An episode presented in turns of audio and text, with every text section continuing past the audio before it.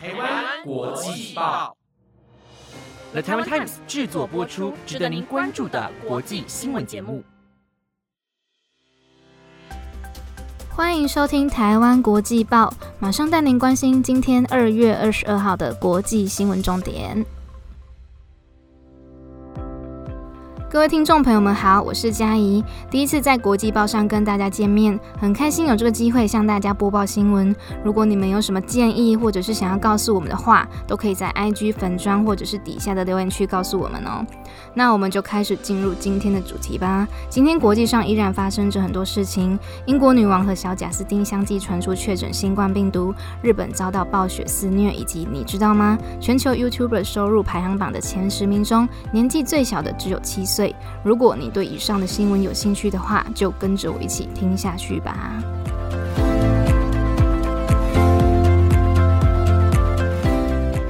第一则新闻带您关注到疫情的消息：英国女王以及加拿大歌手小贾斯汀在二月二十号相继宣布确诊新冠病毒，以及日本将在三月解除边境防疫政策。根据英国白金汉宫的说法，女王感染的症状并不严重，会持续接受治疗，并且待在温莎堡处理公务。各国也纷纷向女王表达慰问之意，希望她赶快好起来。而小贾斯汀则是因为确诊，导致巡回演唱会的日期必须延后。日本在三月将会重新开启国门，让不是以观光为目的的旅客申请入境，例如留学生或者是到日本出差的外国人。但由于目前入境的手续增加许多流程，所以导致整体效率低落。有位日本媒体记者实测后表示，他下飞机到离开机场的时间就花了至少八个小时。对此，日本官方则是表示，因为安排防疫旅馆还有等待接驳巴士的缘故，所以才花费那么多时间。也提及了那位记者实测当天刚好是周末，人潮较多，所以等待的时间会更久。首相岸田文雄在十七号发表了一篇声明，指出三月放宽入境政策之后，会提高每日的入境人数，从现在的三千五百人增加为五千人。因此，外界也出现许多质疑的声音，许多人担心机场会无法负荷如此庞大的人潮。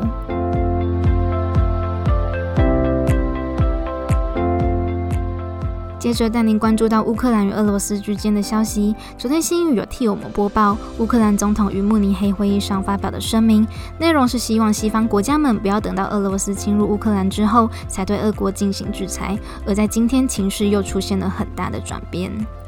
二月二十号，路透社的一篇报道指出，如果俄罗斯真的入侵乌克兰，美国将会做出经济上的制裁。总统拜登也已经准备好了，一旦两国开战，他将会切断与俄国主要银行的交易。这个消息传出不久之后，俄罗斯总统普廷就对外宣布，他承认乌克兰的内茨克省和卢甘斯克是两个独立的省份，引起了欧盟、北约、英国还有美国的强烈谴责。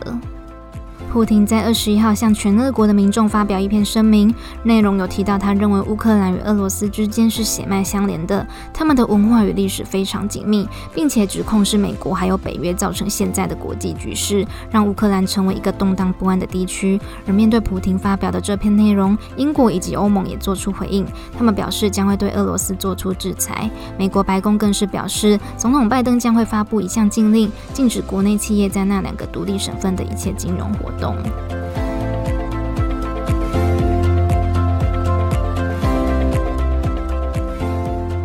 接着带您关注到日本气候的消息，因为受到强烈冬季型气压的影响，日本北海道以及东北地区在二十一号下起暴风雪，导致各地不断发生交通意外事故。在函馆的江差高速公路，甚至造成严重的连环车祸，有几百辆汽车因此困在原地动弹不得。同时，这起事故也造成了一人的不幸身亡。根据当地消防单位的说法，是因为下雪造成视线不佳，所以才会导致车祸发生。而当时又是上下班时间，通行人数很多，所以造成的影响也会跟着加大。日本气象局统计，大雪造成各地的积雪量大幅上升，像是北海道与东北地区已经累积到了一百四十五公分，这已经创下了统计以来的新高。也因为这一场大雪的缘故，JR 北海道公司宣布要暂停札幌区内电车的营运，到昨天中午大概就有九百多个班次受到影响。同时，千岁机场也停止了将近一百四十个班次，还不清楚何时才能恢复正常的运作。根据日本媒体的报道，目前北海道以及较东北的地区天气非常恶劣，除了下大雪之外，也刮起强风，积雪增加不只会导致交通很混乱，发生停电或者雪崩的几率也很高。因此，政府呼吁民众们要小心自身的安全，没事就尽量不要出门。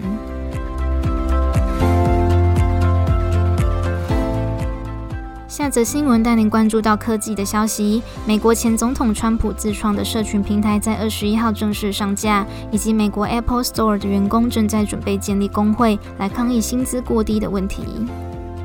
二零二一年，川普因为不满拜登成为总统，于是怂恿支持者们闯入国会，造成混乱，同时也在网络上发表许多激烈言论，因此账号就遭到 Twitter、脸书还有 YouTube 等等这些平台封锁。为了确保自己的发言不会再受到各个媒体的管制，川普创了一个名叫 Truth Social 的社交平台。根据路透社的报道，Truth Social 一上架之后就涌入了大量的下载数，因此造成一部分的用户无法及时开通账号，需要排队等候。而这款软体的特色就是没有广告，而且发文之后不能编辑，但其他功能则是跟 Twitter 相似。川普希望透过这一次推出社交平台的机会，在创造话题的同时，也提升自己的曝光度。接着是美国 Apple Store 的员工正在准备建立工会来抗议低薪。他们表示，虽然苹果先前已经有对薪资进行微幅的调整，但还是不够支撑现在物价上涨的速度。对此事件，苹果公司还没有做出回应。但在不久之前，苹果的内部也曾有员工抗议薪资过低。再加上现在 Apple Store 员工的事件，情况可说是蜡烛两头烧，有许多难题需要面对，还有解决。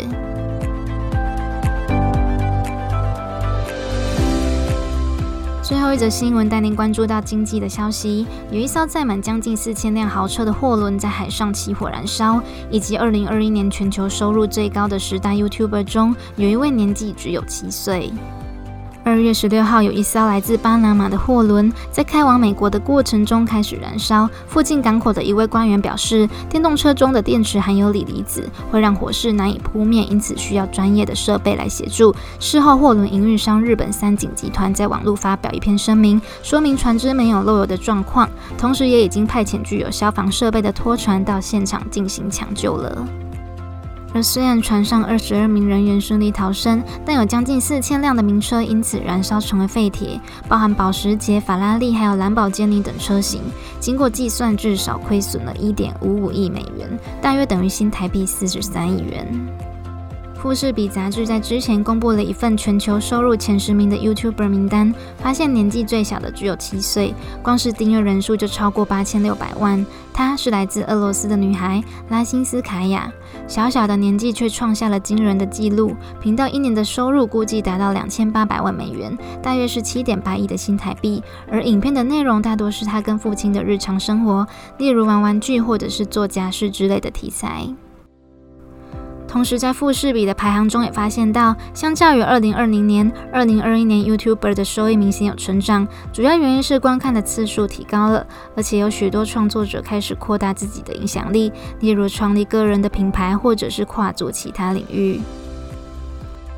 以上就是今天的所有内容。在刚刚最后一则新闻有提到 YouTuber 吗？然后这也让我想到一件事情，就是我是一个还蛮喜欢看 vlog 的人，但是我发现拍这种影片大多都是女生诶，好像很少男生会拍 vlog。只是有人知道为什么吗？我还蛮好奇的，欢迎大家在底下留言跟我说你的想法。好啦，那以上就是今天的台湾国际包哦，我是嘉怡，感谢您的收听，我们下次见，拜拜。